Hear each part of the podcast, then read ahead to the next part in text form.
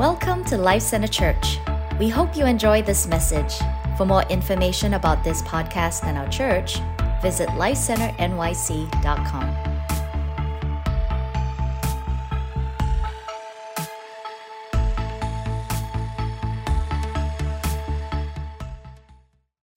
Thanks, Justin. Amen. God is so, so good. Lord, tell me what moves you. Come on. Holy Spirit, just come. Touch our hearts. Do what only you can do.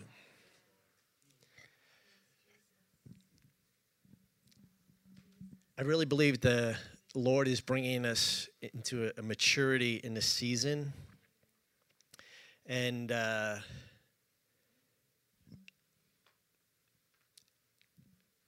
it's about coming back to some foundational things in order to connect with the heart of God. You know, it's it, really it, God. It's it's not about me. Tell me what moves your heart. How do I posture myself? How do I position myself to just flow with you?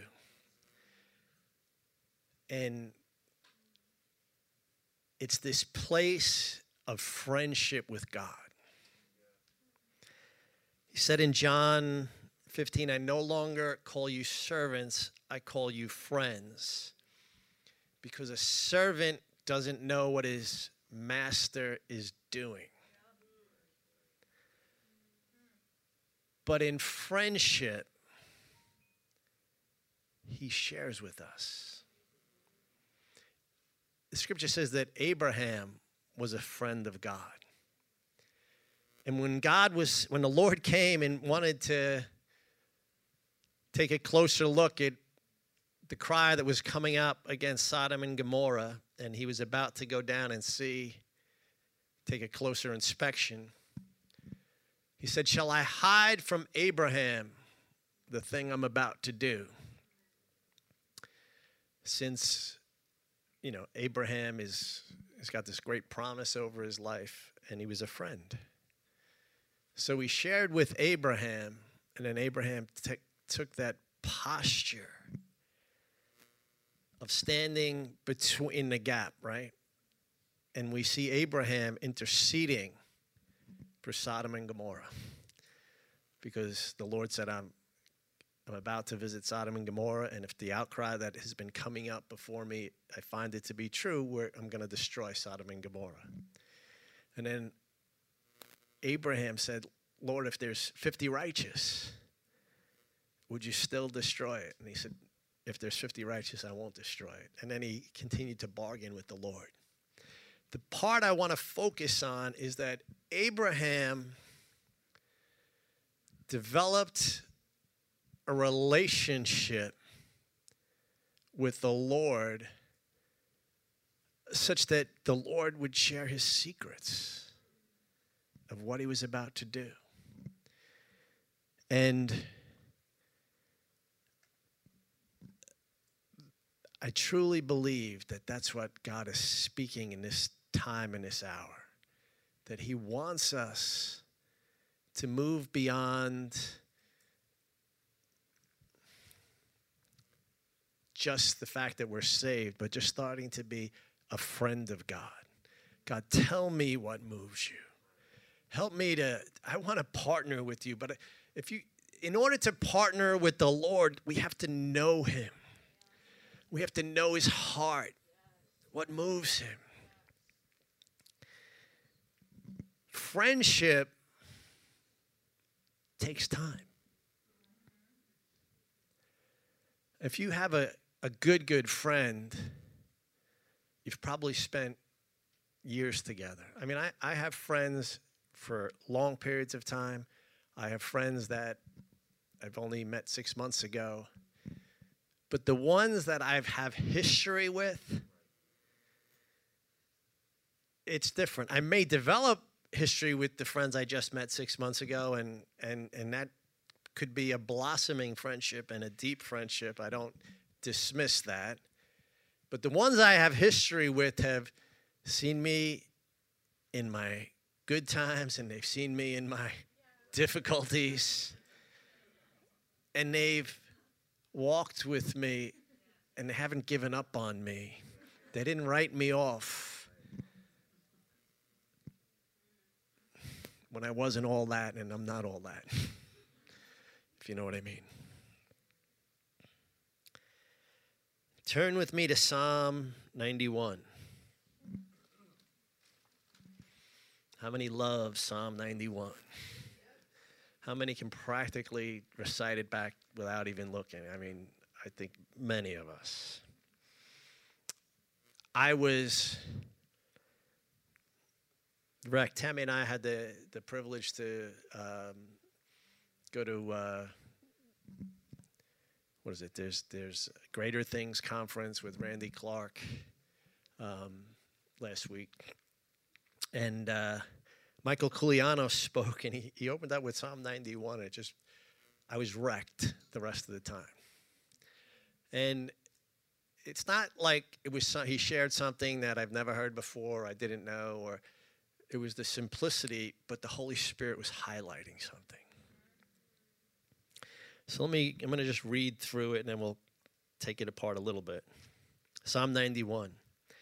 He who dwells in the secret place of the Most High shall abide under the shadow of the Almighty. I will say of the Lord, He is my refuge and my fortress, my God, in Him I will trust. Surely He shall deliver you from the snare of the fowler and from the perilous pestilence. He shall cover you with His feathers, and under His wings you shall take refuge. His truth shall be your shield and buckler. You shall not be afraid of the terror by night, nor of the arrow that flies by day, nor of the pestilence that walks in darkness nor of the destruction that lays waste at noonday. A thousand may fall at your side and ten thousand at your right hand, but it will not come near you. Only with your eyes shall you look and see the reward of the wicked. Because you have made the Lord, who is my refuge, even the Most High, your dwelling place. No evil shall befall you, nor shall any plague come near your dwelling. For he shall give his angels charge over to you to keep you in all your ways. In their hands they shall bear you up, lest you dash your foot against a stone. And you shall tread upon the lion and the cobra, the young lion and the serpent you shall trample underfoot. Because he has set his love upon me, therefore I will deliver him. I will set him on high, because he has known my name. He shall call upon me, and I will answer him. I will be with him in trouble. I will deliver him and honor him. And with long life, I will satisfy him and show him my salvation. I want to sort of stop on verse 1. He who dwells in the secret place. I want to postulate that verse 1 is the contingent verse for everything else. It's dwelling in the secret place. If you set your heart, your mind, your, your posture to, to intentionally put yourself in the secret place of the Lord, then the rest of the promises of Psalm 91 are yours. I mean, if you, you skip down to verse 11, it says,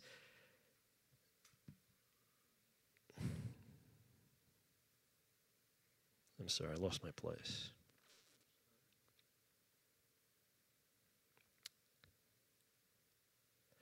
Verse 9 Because you have made the Lord, who is my refuge, even the Most High, your dwelling place.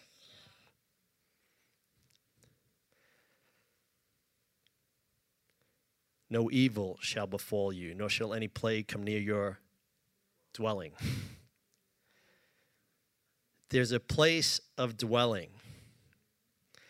Webster's dictionary Daniel Webster was a believer. I looked at the, the 1828 dictionary that he wrote before others started modifying it. It says to dwell means to abide as a permanent resident, to inhabit for a time, to live in a place, to have a habitation for some time or permanence.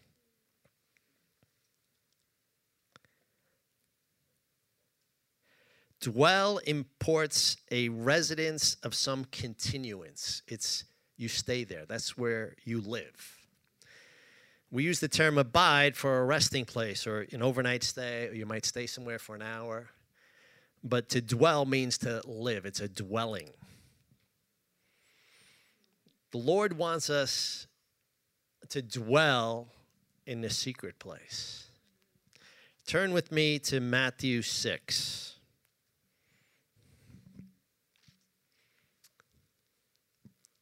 God loves the secret place. Do you know why God loves the secret place? Part of our identity in, in Christ is that we are his bride. We are the bride of Christ. Now, guys, don't get flipped out. It, it, it's not a carnal thing. It's a it's a it's it's a a place of union with God.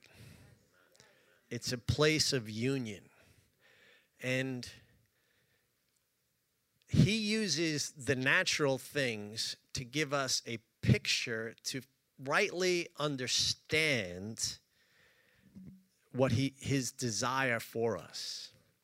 So he says, you know, so in Ephesians it says, I tell you a great mystery, you know, and about the, the union of a husband and a wife, it's like Christ and the church.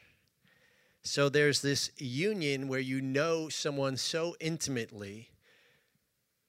You know their thoughts, you know their actions, you know what they're going to be upset about, you know what they're not going to be upset about. You know, you just know them because of you've spent intimate time. All right. Turn, Matthew 6, beginning of verse 5.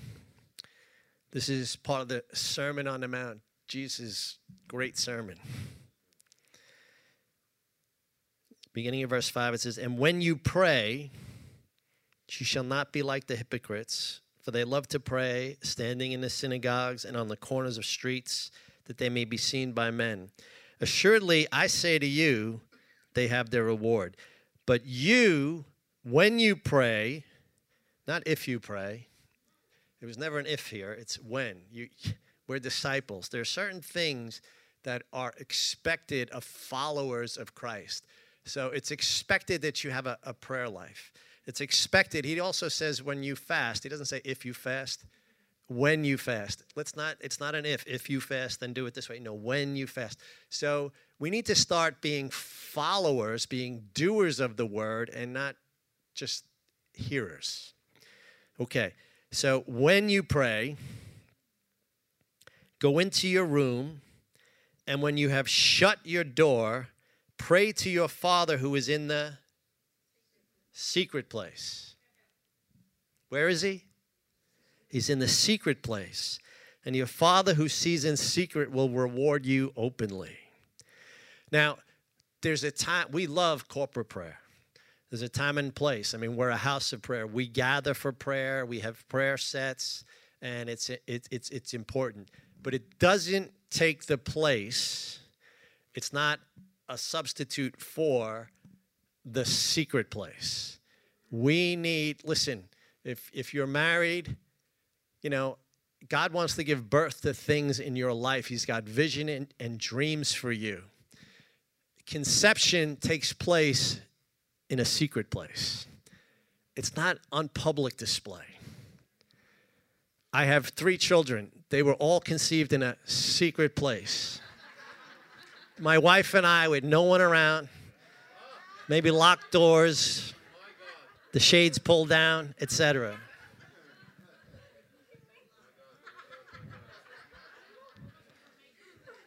Because that, that moment was very special. It was intimate.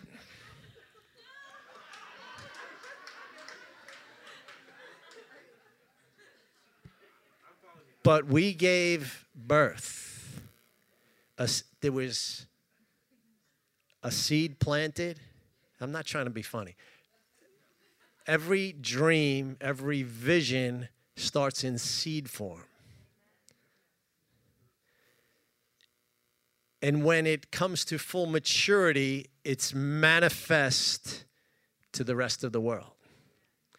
God wants to pour out in you and I his dreams and visions. Your destiny in the Lord will really come out of the secret place with him, with your friendship with God. And it can be costly. Now, you can't do anything to make God love you more. You can't. There's nothing you can do to get more of his grace, more of his love, etc. But here's the thing his love's not in question. His love is never in question. But where's our heart? Where's our heart? Where do we spend our time? Where do we want to commit to be? What are we what are we sowing into in our lives? Are we sowing into the secret place? God, tell me what moves you when you spend time in a secret place. It moves him. It moves him because you choose to turn away from other things, other appetites, things you could do, not necessarily bad things, you know, all the, the good things you could be doing, but you choose to spend time with Him, understanding that your time with Him is so precious and empowering that you can do His will. Jesus separated himself from his disciples and went off to pray, to be with the Father, so that he could walk with him. He understood the source from which everything eh, of his life. You know, when Jesus was on earth, even though he was God, he surrendered all his God powers. He was fully man on earth. Fully man on earth, meaning he didn't do things because he was God. He was able to do things as a man in relationship to God. You and I are called to be imitators of Christ. Paul said, imitate me as I imitate Christ. We're to be we're to do what he did. In order for us to do what Jesus did, we have to follow his example. And his example was spending time with the Father in friendship hearing from heaven and then going and doing what he did. Turn with me to John 15.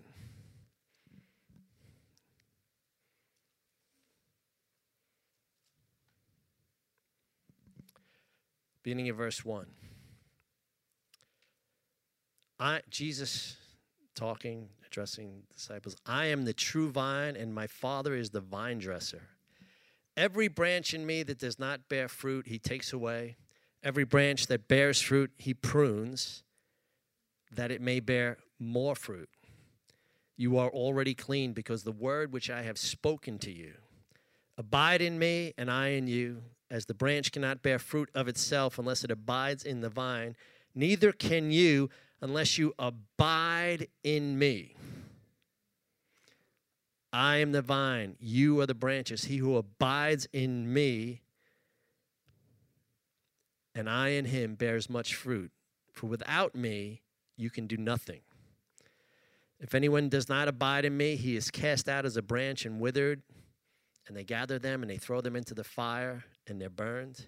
But if you abide in me and my words abide in you, you will ask what you desire, and it shall be done for you. By this, my Father is glorified that you bear much fruit, so you'll be my disciples. As, my, as the Father has loved me, I have also loved you. Abide in my love. If you keep my commandments, you will abide in my love, just as I have kept my Father's commandments and abide in his love. These things I have spoken to you that my joy may remain in you and that your joy may be full. Now, this is my commandment that you love one another as I have loved you. Verse 13 Greater love has no one than this, that they lay down one's life for his friends. Verse 14 You are my friends if you do what I command you. Let's just stop there for a minute. Greater love has no man than this, that he lays that he laid down one's life for his friends. Now, Jesus laid his life down for us, went to the cross, suffered excruciatingly painful death on a cross, which was a, a torture symbol of the Roman Empire meant to instill terror and fear into the occupy, occupation uh, people. this is what happens to the enemies of Rome, and they just stay out there for two, three days, or sometimes longer, just suffering. But Jesus went to the cross. But then he says, You are my friends if you do what I command you. And no longer do I call you servants, for a servant doesn't know what his master is doing, but I have called you friends.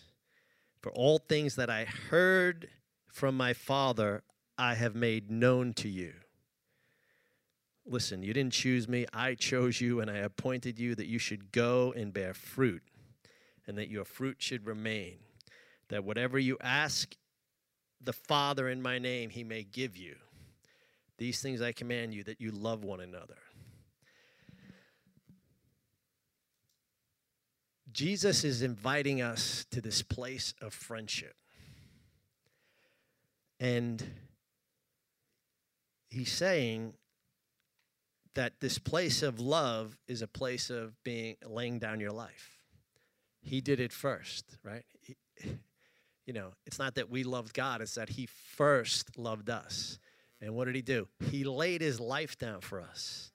But now He's calling us in that place of love. If you love me, you'll keep my commandments. And greater love, what's this? The, the greater love is to be willing to lay down your life, your desires. Not my will, but yours be done. To step fully into this place of laying it down. And part of that, I really believe, is, is the sacrifice, because it, it is a sacrifice, of spending time in a secret place. Uh, I've been a Christian many years, and I've gone through different seasons, and I know that God is calling me to dedicated time back in the secret place. You, you know, we, we, we I think we've all gone through seasons where we, we you set up a time and you spend an hour or more or less or whatever it is, but you spend dedicated time. You're committing to a certain amount of th- just to read the word, pray, and engage with the Lord in a secret place where no one else, you know, I mean, it's husband and wives, you should pray together, yes. We do corporate prayer on Tuesdays and Wednesdays and Friday night and count. It's all good. But you need to have a time of intimacy with God where the doors are closed, the shades are drawn, and it's just you and Him. And you engage with your Father in heaven because He's a friend. If you don't spend, we all have friends. There are friends that I spend a lot of time with, I share my heart. There are friends who are more like acquaintances. And He's not, listen, He loves you, you're saved. But I'm telling you, He's calling you higher okay? You don't want to just be an acquaintance of God. Okay, you can say, yeah, we're, we're yeah, we're friends. I mean, a, probably a lot of people. I use the term. He, sure, he's a friend of mine. I know him, you know. But there are people who are in my inner circle, who know my hopes and dreams, and I share. I, I do life with them. I'm telling you, the Holy Spirit is a person, and He wants to do life with you but it requires an investment. You don't develop those deep friendships without time. And so it's giving time in the secret place.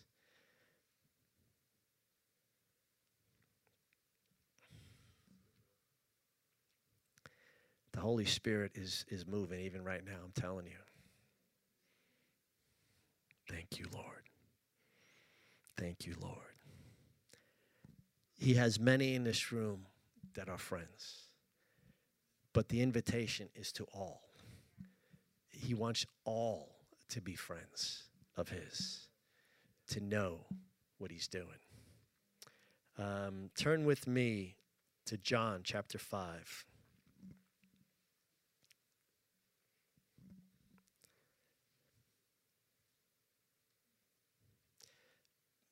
Beginning in verse 2.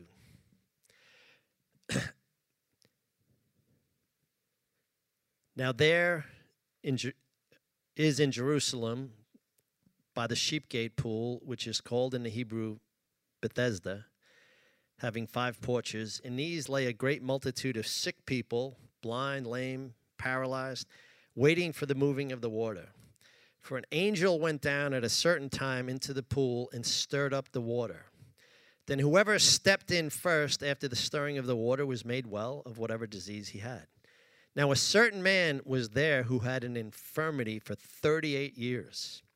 And when Jesus saw him lying there and knew that he already had been in that condition a long time, he said to him, Do you want to be made well? The sick man answered and said, You know, sir, I have no man to put me into the pool when the water is stirred. But while I'm coming, another steps down in before me. Jesus said to him, Rise, take up your bed and walk. And immediately the man was made well. And he took up his bed and walked. And that day was the Sabbath. Now the Jews therefore said to him who was cured, It's the Sabbath. It's not lawful for you to carry your bed. And the man, he answered them, He who made me well said to me, Take up your bed and walk. Then they asked him, Who is this man who said this to you? Take up your bed and walk. But the one who was healed didn't even know it was Jesus who had, because Jesus had withdrawn, a multitude being in that place. Afterward, Jesus found him in the temple and said to him, See, you've been made well. Sin no more, lest a worse thing come upon you. Now the man departed, and he told the Jews that it was Jesus who made him well. Do you think when Jesus was there that he intentionally did this miracle to rile up the, the Pharisees and the, the Sadducees? Do you think he intentionally did that?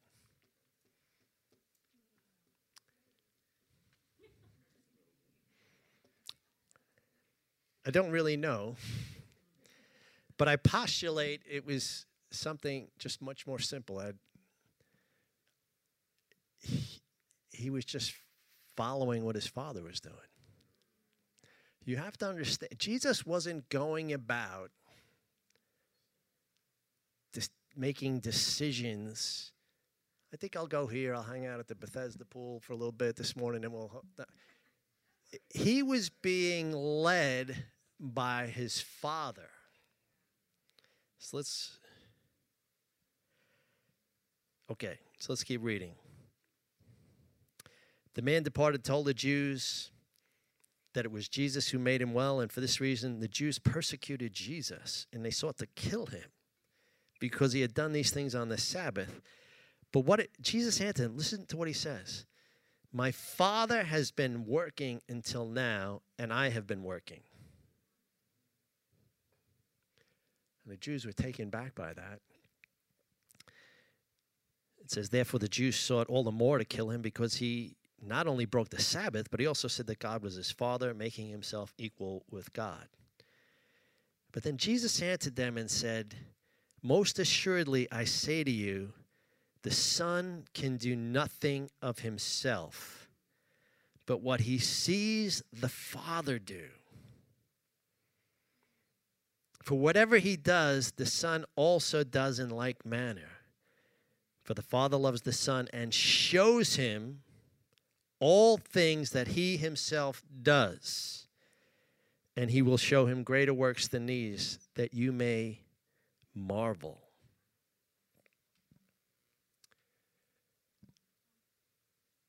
The Father was showing Jesus what he was doing, and Jesus partnered with the Father.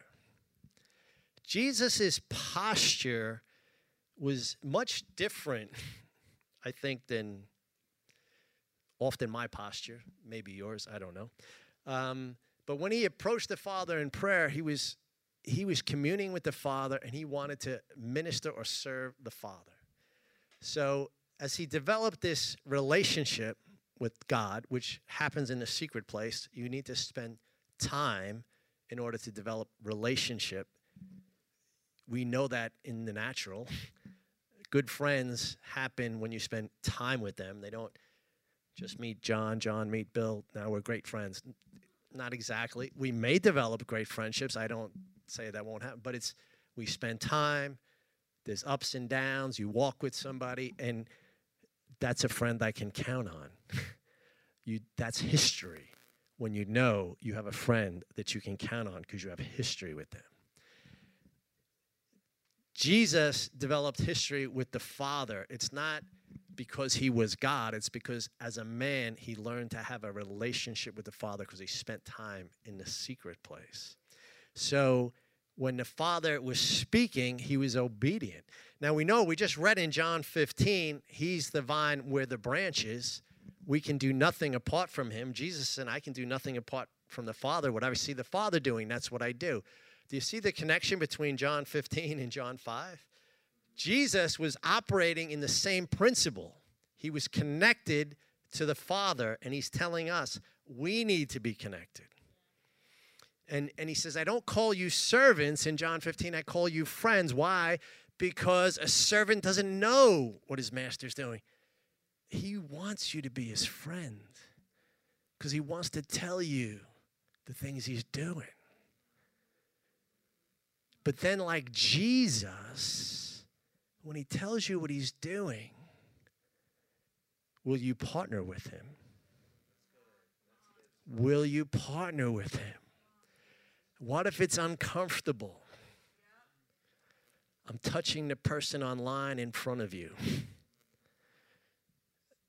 Will you be someone who he can share his secrets with so that you could share love and encouragement with that person from a place of hearing the Father's heart for the person just in the grocery store or on the street or working next to you?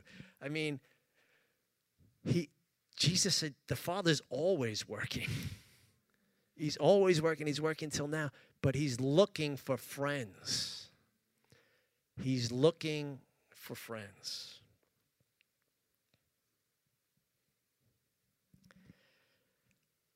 I think there's a connection between intimacy with God and radical obedience to the Holy Spirit. It's willing not to um, simply learn more about God. There's, there's a, there's a, there's a, I think a lot of the Western church, we, we keep expanding our knowledge, but unless we start doing the stuff, we become empty. It's because, you know, knowledge will puff you up the Bible says, but love edifies. There's a doing of the word, like we can just get so full of the word, but if we're not out there executing, being imitators of Jesus, Jesus said in Matthew 10 8, when he sent them out, he didn't say, now go to the best uh, Bible college or, you know, synagogue or whatever and learn it. He said, go out, heal the sick, cleanse the lepers, raise the dead, cast out demons, freely you receive, freely give. There is a doing that God is calling us to do. It's saying, all right, God, show me what you're doing. I'll step out of faith. And He'll meet you where you're at. Take the baby steps. It, it takes baby steps to progress up to the, the big stuff. So, but if you're not faithful in the little, you won't be faithful in the much. So you're not going to graduate from doing nothing to raising the dead. But if you're willing to take the steps of faith and pray for the coworker who comes in who's got a cold and ask God to heal them, and you just start you stepping out in faith. Holy Spirit, show me what you're doing. And it's not just it's like God, I want I want to hear what you're doing. I, I, it's not I want to heal the sick, so God, I'm going to find every sick person and then I'm going to pray for them and please heal them. Uh, that's okay, but it's better to say, God, show me who you're touching. Show me who you're ministering to. Let me go over to them. What if it's that homeless person that I really don't want to get too close to? Are you a laid down lover? Are you willing to say, God, whatever? I'll pour my love on you. Show me what moves you. See, it's when we're willing to be led by the Holy Spirit and not say, God, this must be your will. You know, I, I'm just going to go and do it. That's a little bit of an assumption. We know generally what the will of God is, right? So we, we know how to walk in, in the will of God, and it's fine to pray for anyone who's sick, and we do it all the time here. I'm not trying to say that. But you do want to follow what the Holy Spirit is saying and doing.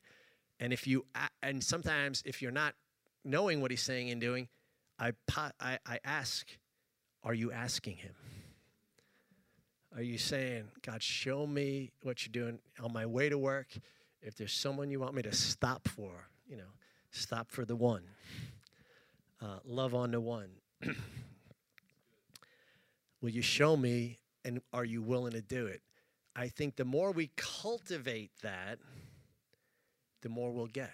It's like to too, too, you know, too much is given, right? I mean, it says to the one who's given, even more will be given, right? If you if we act on it, you know. Uh,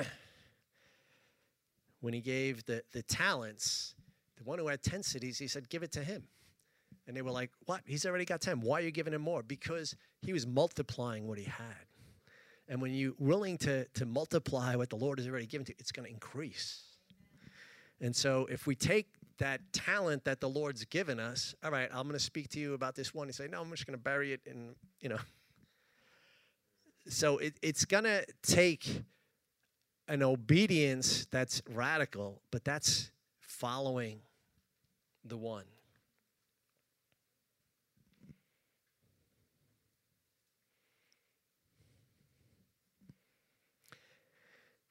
I believe today sometimes, you know, there may be an overemphasis on knowledge and not enough emphasis on what Jesus modeled, you know, taught and commissioned the church to do. He commissioned the church to heal the sick, cleanse the lepers, cast out demons, freely receive, freely give.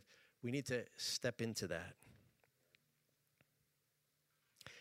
The commission to believers begins with intimacy, which opens the door to revelation.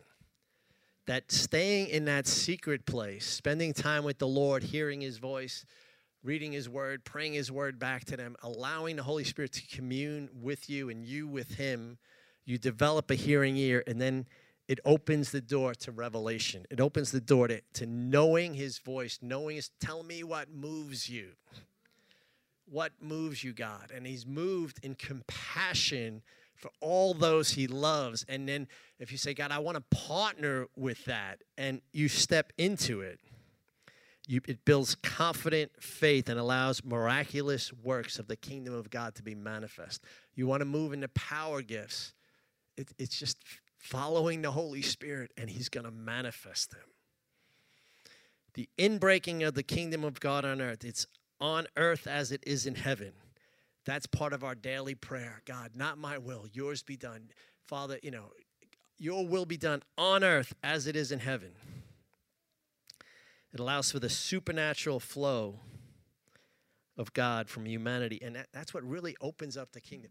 Paul said, My preaching doesn't come with enticing words of men's wisdom, but in demonstration of the Holy Spirit and power. That your faith may not stand on, a, on an argument, but on the power of God. The place where um, places on the earth, like in uh, Islamic countries and other places, people are getting converted not by a persuasive argument, it's the demonstration of the Holy Spirit and power and visitation. And they're like, You're God. And, and, and that's where we need to go it's going to come from friendship with God, and friendship with God is going to take investment. And that means your time. You know, it means taking the time. All right. Last set of scriptures. Turn with me to Psalm 32.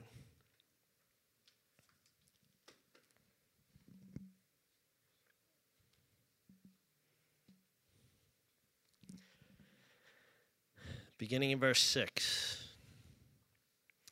For this cause, everyone who is godly shall pray to you in a time when you may be found. Surely in a flood of great waters they shall come near him. Verse 7.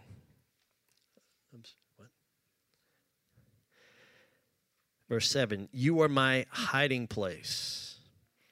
You shall preserve me from trouble. You shall surround me with songs of deliverance. I want to posture that this hiding place is the secret place. You are, God, you're my hiding place. You shall preserve me from trouble. You shall surround me with songs of deliverance. Verse 8 kind of switches in the psalmist, and it's actually the Lord speaking now. And it says, I will instruct you and teach you in the way you should go. How many want that? I will instruct you and teach you in the way you should go. I want that, Lord. Oh, but what does the next verse say? I will guide you with my eye. That's beautiful. He's going to guide us with his eye. We're just going to know from the look in his eye. But then there's uh, sort of a, a correction or a warning, or but I think we need to take this to heart. Do not be like the horse or like the mule, which have no understanding, which must be harnessed with bit and bridle, or else they won't come near you. Can we pause there for a second? The horse and the mule, they have a bit and a bridle. And have you ever, how many have ridden a horse or a mule? We were, my wife and I, one time we were in Greece and we were on the island of Santorini and they, we took these mules down the hill. And they know where they're going and they, even with the bit and the bridle, it's like unless the the uh, you know the ranch or whatever you call them that takes care of them is moving them along. They have a mind of their own, and you're trying to move them, and you're pulling on the the bridle, etc. They don't move. And the Lord has given us an admonition here. He says, "Do not be like the horse or like the mule." See, God leads us with a still small voice there's promptings. You need, you and I, I'm talking to myself, believe me. We need to learn the language of the Holy Spirit as He's prompting and encouraging us. It starts by asking Him and then doing what He says. If you harden your heart, it, it's, you're not going to learn the language of the Holy Spirit. And sometimes we can harden our hearts so much that you can say, I never hear the voice of the Lord. Maybe you have to go back to the little things. But when you start to say, God, all right, I'm going to step out in faith and believe you, don't be like, I can't do that. That's, you know, what if that person rejects me? What if, what if they think I'm weird? Um, you know, we, we're so concerned with our own reputation sometimes we're not willing to let the Holy Spirit move us into an area that's that we're not comfortable in. I think it, it's easy in, in this setting, right? You know, we're hanging out with people who say, Can I pray for you? Or I, I, just feel like the Lord's saying. And so we'll share an encouraging word, a prophetic word. We'll talk to people. But you feel safe because everybody's kind of in the zone here. we all believe the same thing. But when you get out there, that's really the mission field. And they don't walk in this same language that we walk and talk in and it's it's it's a risk right you you're kind of putting yourself out there but god doesn't want you to be like a horse and a mule. You got to be like tugged and pushed and kicked and come on go this way. He's like don't be like that. Follow the still small voice. Follow my promptings. Learn the language of my spirit. And don't be so concerned with your own reputation. Lay it down. And he will start to just minister to us. I, I was wrecked with this uh, mess. I'm going to ask the worship team to come up. Jesus said, when you pray, go into the secret place. Psalm 91 says, He who dwells, lives in, makes a permanent residence out of the secret place of the Most High will abide under the shadow of the Almighty. And then all of Psalm 91 comes with it. It's because He has made because you have made the Lord, who is my refuge, even the Most High, your dwelling place. No evil shall befall you. I mean, that's friendship with God. He's called each and every one of us to this deep place of friendship. And he, but it's going to take some investment. Uh, I invite you to come on this this journey with me because I, I've been wrecked with recognizing that I can do a lot of good things. But like Jesus said to Mary of Bethany, or about Mary of Bethany, only one thing is needed, and she's chosen the better thing. Yeah, we could go, there's a lot of work to do. We've got to prepare this meal, tell my sister to help me. And he says, Martha, Martha, you're concerned about many things, but one thing is needed. And Mary's chosen the better thing. It's going to take a sacrifice because those other things are not unimportant. They're not unimportant. But I want to encourage you carve out time, make it a priority. It's, if we don't do it, it's because it's not a priority and it's because we don't see the value. So, can we all stand up? I want to pray.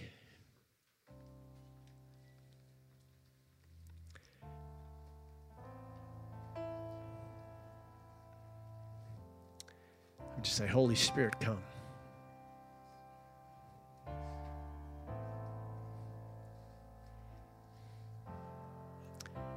Thank you, Lord. Father, if we'll just close our eyes. Father, I ask for a, a release of your grace, a release of understanding.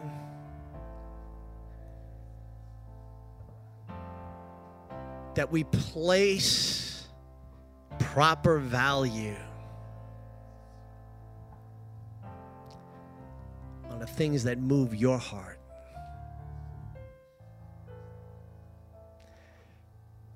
Father, give us the grace to set priority, to spend time in a secret place.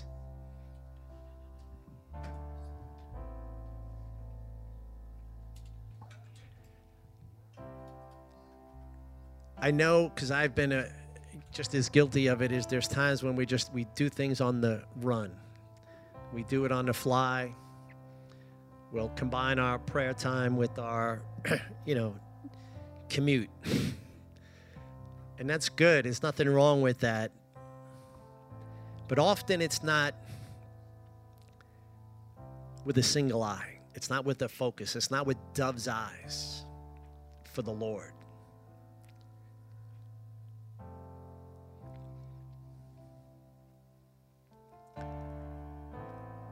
If you're married and you want to spend intimate moments with your spouse, you really don't want them doing other things at the same time. Like, yeah, I want to be with you, but wait, I'm going to do this and do that. It's like, no, no, I want you here with me. These natural examples, we chuckle, but these natural examples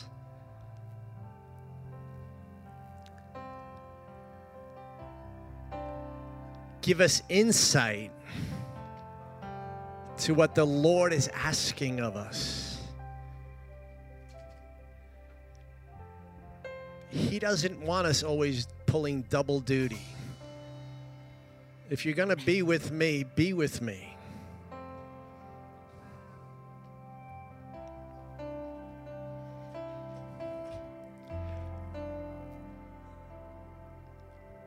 The other things are good too. You can, I'm not saying don't pray, like do that, but know that there's times when you have to have communion, intimacy with God. You, you know, in my marriage my, with my wife, there are times when we're busy and we just sort of catch up and still loving on each other. But we look forward to the times when let's just go out to dinner, the two of us.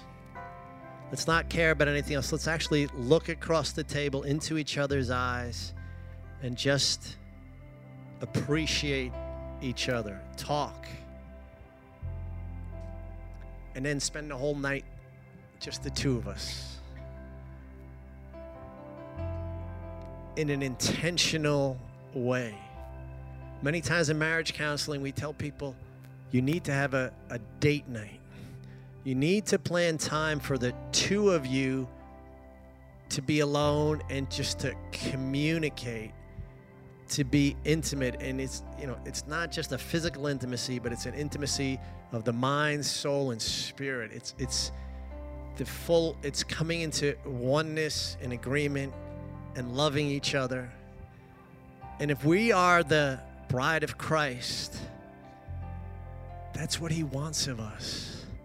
There are times when we pull away and just, I just need to be with you alone and just love on you and feel your love for me and just allow bridal intimacy to happen. So, Holy Spirit, we just say, have your way in our midst have your way in our midst. Fill each and every one, God. You know where they're at. God's dealing with people individually right now. This is an encouragement, brothers and sisters. He so wants this. He's saying, Arise, my love, my fair one, come away with me. Come away with me. It's Song of Solomon. My beautiful one. He's so in love with you, he's crazy about you. Just say, Holy Spirit, come. Holy Spirit, come.